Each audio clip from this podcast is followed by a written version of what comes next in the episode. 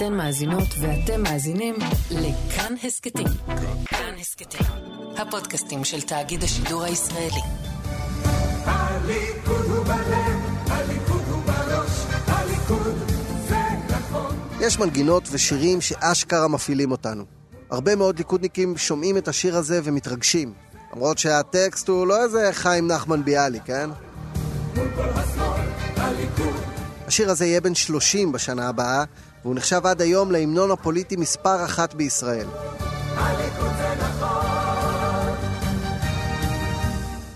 כל מי שכותב שירי בחירות וג'ינגלים חולם להוציא כזה, עד השירים שנכתבים היום.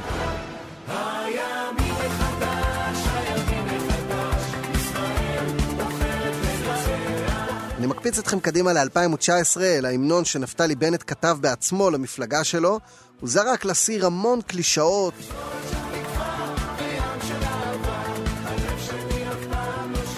הוא טיבל בתמונות של מצדה, של הכותל, של אנשים עושים איתו סלפי, וגם דאג למבנה ולחן שלגמרי מזכירים את ההמנון של הליכוד.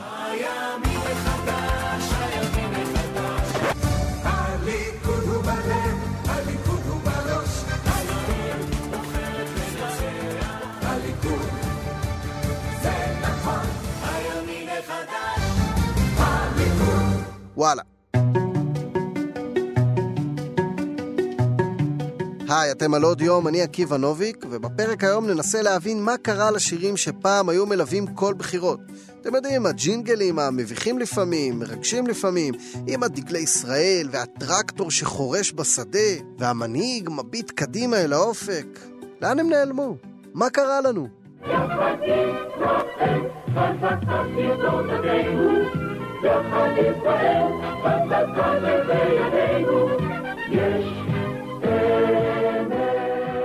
בראשית היו שירים פשוטים, כאלה בוא למערך, או הליכוד בדרך הנכונה, הליכוד בדרך הנכונה.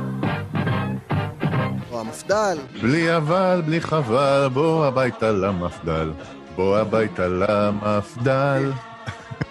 זהו, עזבו, חצי מהפודקאסט עזב, נשארנו שנינו. שנינו זה אני ומשה קלוגפט. היי, אתה יועץ למפלגות ומנהיגים בארץ ובעולם, גיאורגיה, יוון, אוסטריה. בארץ עבדת עד היום עם נתניהו, עם בנט. קדימה, עבודה, ישראל ביתנו. כן, האמת שכמעט כולם נראה לי. אז כדי להבין מה קרה להמנונים האלה, שאתה קלוגפט יודע לדקלם מהראש את רובם, אנחנו חוזרים כמעט 40 שנה אחורה, לשנות ה-70 וה-80, בימים ההם כשפוליטיקאי רצה לפרסם את הסיסמה שלו, הוא היה צריך ללכת לכיכר ופשוט לצעוק אותה. אשכנזי, עיראקי, יהודי. זה או לצעוק סיסמה, או להלחין אותה.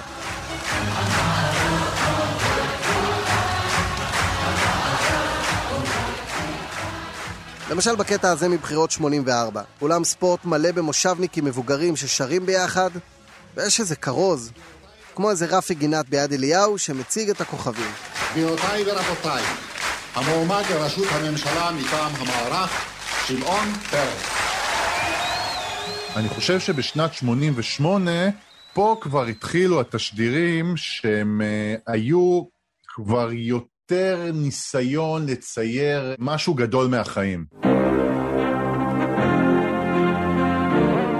זה נהפך להיות פחות בית העם בקיבוץ, יותר אה, צילומי רחף, הליכוד. אה, השיק את רק הליכוד יכול, שזה היה, אם אני לא טועה, ביטחון אישי, שלום אמיתי, רק הליכוד יכול. נשק חופשי וצדק חברתי, רק הליכוד יכול. הוויז'ואל הוא תמיד מלמעלה, הוא תמיד אה, אנשים אה, מחייכים ובדרך לעבודה כזה. שם התחיל העידן, לדעתי, של הגדול מהחיים. אני מסמן את אה, 88, אה, המערך היה אז עם הג'ינגל של אה, המערך, הדרך לקבוצת דרך.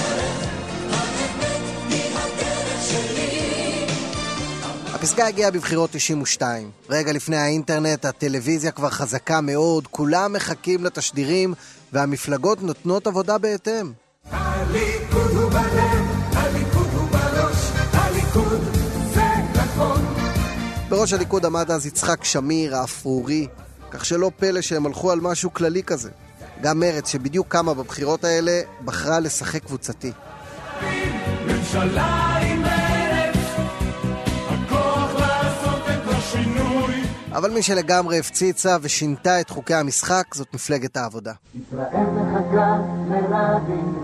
ישראל מחכה לרבין, שזה כמובן יושב על אה, נאצר מחכה לרבין, זאת בעצם הייתה הפעם הראשונה שבאופן מובהק עשו קמפיין על מנהיג. הייתה שם מתיחת פנים, המערך נהיה עבודה ורבין חזר וניצח בבחירות. הם רצו להתמקד בו, כי הוא סימל את הרמטכ"ל ששת הימים וכולי, מה שנקרא, אתם לא תלמדו אותי מה זה לשמור על ביטחון ישראל, ולכן ישראל מחכה לרבין, זה הג'ינגל שהיה נקודת מפנה, שעד היום לא יצאנו ממנה, שבה נכנסו הפרסונות לפוליטיקה.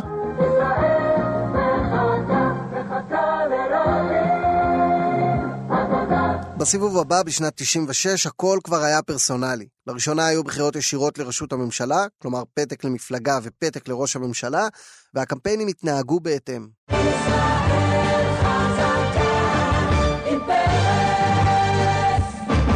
העבודה רוממה את ראש המפלגה פרס, בקמפיין שלא סתם הוא מזכיר לכם את השיר ההוא על רבין.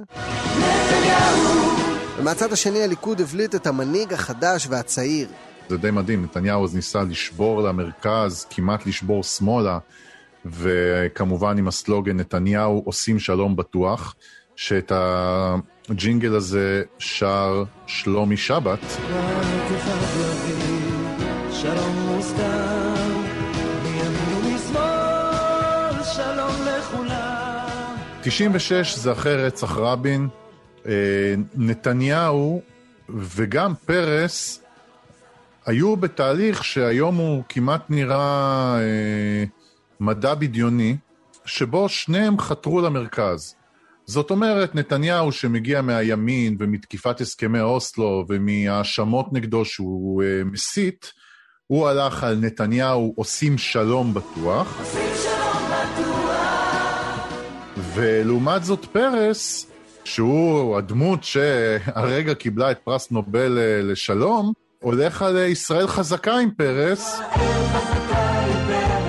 שני הקצוות האלה בעצם מנסים לשבור למרכז, מה שמאוד מאוד מתחבר עם uh, להמשיך את קונספט השירים הנחמדים, קומביה מסביב למדורה.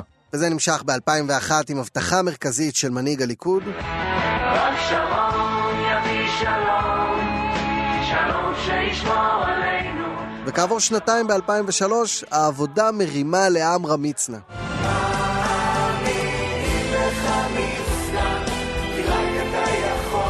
יש לנו יותר מעשור של התמקדות במנהיג, נכון? שירי הלל ממש. כל עוד שני הצדדים חותרים למרכז, גם הג'ינגלים הם יושבים עוד על נרטיב שהוא אה, מתאים לשירים. בעשור הבא דעכו לאט לאט הסרטונים המלבבים האלה. זה לא קרה בבת אחת. במקביל לטרנד הבלטת המנהיגים, התחיל לצמוח בישראל טרנד חדש. טרנד הקמפיינים השליליים. והרעל הזה התחיל לטפטף לתעמולת בחירות כבר ב-96. מי אמר, בין אם ירצו הישראלים או לא, ירושלים היא בירת פלסטין. כשנתניהו רץ בפעם הראשונה לראשות הממשלה, הוא נעזר ביועצים אמריקנים. והם יעצו לו ללכת בכל הכוח על הראש של פרס. פרס יחלק את ירושלים. ברגע שהתותחים התחילו לרעום, והתחיל להיכנס הנגטיב, אז המוזות התחילו לשתוק. כי ככל שנכנס יותר העולם של uh, פרס יחלק את ירושלים, אז את זה אתה לא יכול לעשות בג'ינגל. זאת עוד הייתה תקופה שבה הנמר גר לצד הכבש. החיובי שמתבטא בג'ינגלים גר לצד השלילי. אבל ככל שהתקדמנו, ועוד מעט נגיע לימים אלה, פשוט החיובי נעלם לחלוטין. אבל זה קרה לאט, ואתם יודעים איך זה תהליכים. בהתחלה עדיין שרו שירים שמחים, ובאותה נשימה גם טינפו. אבל היה פה אפקט מנוגד. ככל שהקמפיינים נהיו יותר ארסיים, וגם למשה קלוגפט היה בזה חלק בתור קמפיינר, אז השירים השמחים לאט לאט נדחקו הצידה. באמת, מהתקופה הזאת אנחנו נכנסנו למערכות בחירות שהן נהיו מאוד מאוד מאוד uh, מקטבות. הסלוגן uh, בעצם 2015, או אנחנו או הם, הסלוגן של הליכוד, או הם או אנחנו, הסלוגן של uh, בוז'י הרצוג והעבודה ולבני, ומאותו רגע אנחנו נהיינו בדיוק במצב ההפוך ממה שתיארנו בבחירות שהיו 96, אה, שנות ה-90 ו-2000, שבמקום לחתור למרכז, שתי המפלגות חותרות לקצוות. וברגע שחותרים לקצוות, אז אה, אין טעם לשיר את זה, ומאותו רגע נעלמו לנו השירים. בינתיים אני די אוהב את הסיפור הזה. אפשר לחלק אותו לטובים ורעים, ככל שהרעים עלו, אז הטובים נכחדו, ברור. אבל האם באמת זאת הסיבה היחידה? הרי בחירות היום זה משהו שממש לא דומה למה שהיה פעם. גם הכיכרות נכחדו, גם השלטים הענקיים באיילון. היום הכל בדיגיטל, בפייסבוק, אני לא צריך לספר לכם. החדירה של הרשתות קרתה בשנת 2013. בעצם הבחירות ב-2013 היו בחירות שבהן לא רק שנכנס הפייסבוק, אלא שנכנסו למשל גם המעברונים בדיגיטל. קנו פתאום מעברונים בוויינט, וואלה וכולי. מעברונים, אם תהיתם, זה החמש שניות שבהן פרצוף של פוליטיקאי מחייך פתאום קופץ לכם מהטלפון, ובסך הכל רציתם להיכנס לכתבה. אלה היו הבחירות הראשונות שבהן אתה יכולת להרים דברים באמת מהיום למחר, והדיגיטל הפך את הכל אה, להפיך. וברגע שהכל הפיך, אז גם uh, ההשקעה לטווח ארוך הלכה וירדה. ההיגיון בלהשקיע לטווח ארוך הלך וירד. ב-2013 גם היו בחירות שבהן ההטרלה קיבלה לגיטימציה. תסביר. זאת אומרת, זו הייתה הפעם הראשונה שעידן הרשתות הביא איתו גם המון המון, אה, נקרא לזה, גרילה ותופעות שהן אה, מחוץ למיינסטרים, והדבר הזה בעצם הביא איתו עולם חדש, שבו אתה מגיב מהרגע להרגע, מגיב מהיום למחר. ואתה היית ידוע בעבר כאיש גרילה כזה. איך זה נראה מהצד שלך? אני יכול לספר לך סיפור למשל, שב-2013, חמישה ימים לפני הבחירות, אני אז הייתי הקמפיינר של בנט בבית היהודי, ואנחנו העלינו שלטים שהיה שם את נתניהו ואת בנט עם הסלוגן חזקים ביחד, מצביעים בנט. אני זוכר את זה, בטח, נו, גייסתם את נתניהו לקמפיין שלכם בלי, בלי לשאול אותו. מה קרה שם? אמרו לי, תשמע, יש פה בעיה. אנחנו עולים בשלטים, לצורך העניין, במיליון שקל. זה הקמפיין הסופי. ויכול להיות שזה לא עומד בתקנון הבחירות. אתה רוצה שנעלה משפטן? אמרתי, לא, אני לא רוצה שתעלו, ואני אגיד לכם גם למה. כי השלטים יעלו ויעשו רעש. הם יפנו לוועדת הבחירות. אם ועדת הבחירות תגיד שזה תקין, סבבה. אם היא תגיד שזה לא תקין, קיבלנו עוד כותרות, וגם אז אני מכין לכם עכשיו מה יקרה. אם הם אומרים שזה לא תקין, תכינו מראש צוותים עם צבע לבן, והצוותים לא יורידו את השלטים. הם ילכו שלט שלט ויצבעו את התמונה של נתניהו, ואז לא תהיה שום בעיה. ועד היום, אם אתה תכתוב בגוגל חזקים ביחד אה, נתניהו בנט, אתה תקבל תמונות של אה, נתניהו צבוע בלבן. מיותר לציין שזה קיבל הרבה יותר רעש בחדשות.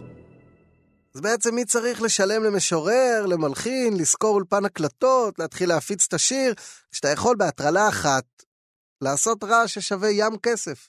מה שקרה זה שהשתלטו בעצם על הבחירות תופעות של uh, גימיקים, uh, הדיגיטל הפך את הכל למאוד מאוד קצר טווח. אפשר לומר שבתעמולת הבחירות דיגיטל קילד הרדיו סטאר?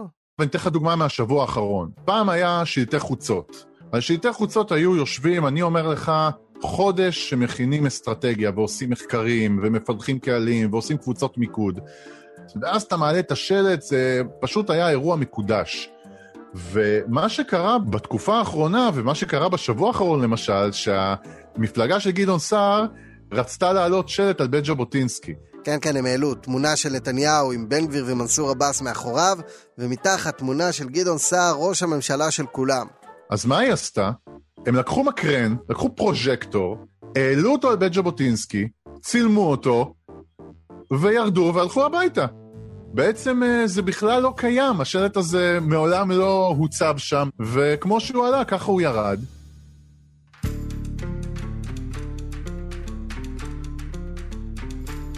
זה לא שהיום לא כותבים בכלל שירים. מדי פעם עדיין יוצא איזה ג'ינגל, אבל הוא כמעט ולא תופס.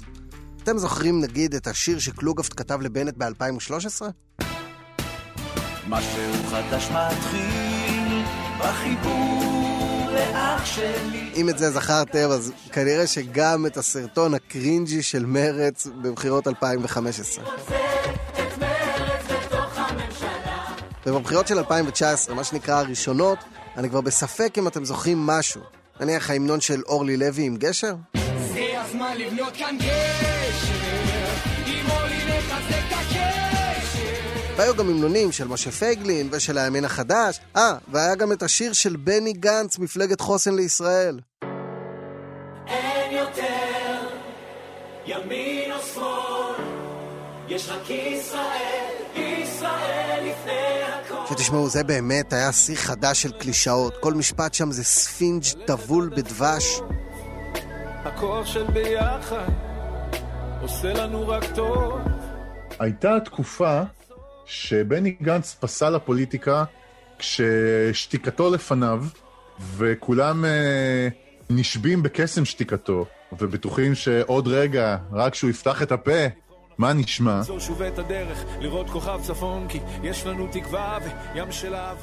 תוך פחות משנתיים השיר הזה כבר מת. ובוא, גם כשהוא היה חי, לא היה לו איזה ערך תזונתי אמיתי. זה הכל מרשמלו ובלונים. אני מתקומם נגד חוסר החשיבות שאתה נותן לנושא השירים, כי תראה, אין מתכונת לניצחון בבחירות ואין מתכון לקמפיין, אבל אם אתה לוקח אסטרטגיה שהיא נכונה, ואחד התבלינים שלה הוא שיר, והשיר תופס, תשמע, אני, אה, אה, גילוי נאות, הייתי מעורב בשיר של עדן בן זקן ונתניהו.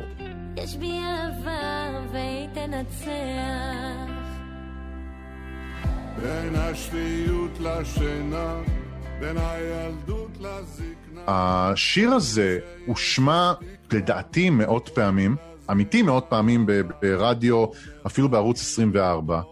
זה הייתה בדיעבד ההשקה של אה, איזשהו קמפיין אחדות של נתניהו שהתגלגל משם לערבים, לקמפיין שעושה במגזר הערבי, והיש בי אהבה התגלגל גם לשם. מה בעצם קרה פה? קלוגהפט לא כתב שיר, הוא בטח לא הלחין אותו.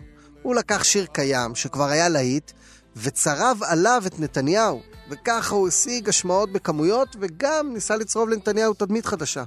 אולי זה העתיד של הג'ינגלים בבחירות? לקחת שיר קיים ולהתגנב לרדיו שלנו מהדלת האחורית? ולכן יש תמהיל מתי ג'ינגל יכול לעבוד. לא הייתי מספיד את זה, אני חושב שאנחנו יכולים עוד לראות את זה חוזר, ואין ספק שאם אנחנו נמשיך במערכות בחירות של אה, גנץ לא אפוי אה, ולא שפוי, כמו שאמרו עליו בליכוד, פחות אה, רלוונטי לשיר את זה. ואולי זה לא רק הג'ינגלים שהשתנו, גם לנו קצת ירד מהם. אנחנו כבר לא מתרגשים מבחירות, כבר לא יושבים בבית העם ושרים שירי אהבה למפלגה כלשהי. יותר מדויק להגיד שאנחנו סותמים את האף שוב ושוב ומצביעים. בוחרים את הרע במיעוטו. אולי אם יום אחד יחזור לנו החשק ללכת לקלפי, זה יהיה היום שבו יחזרו גם השירים האבודים.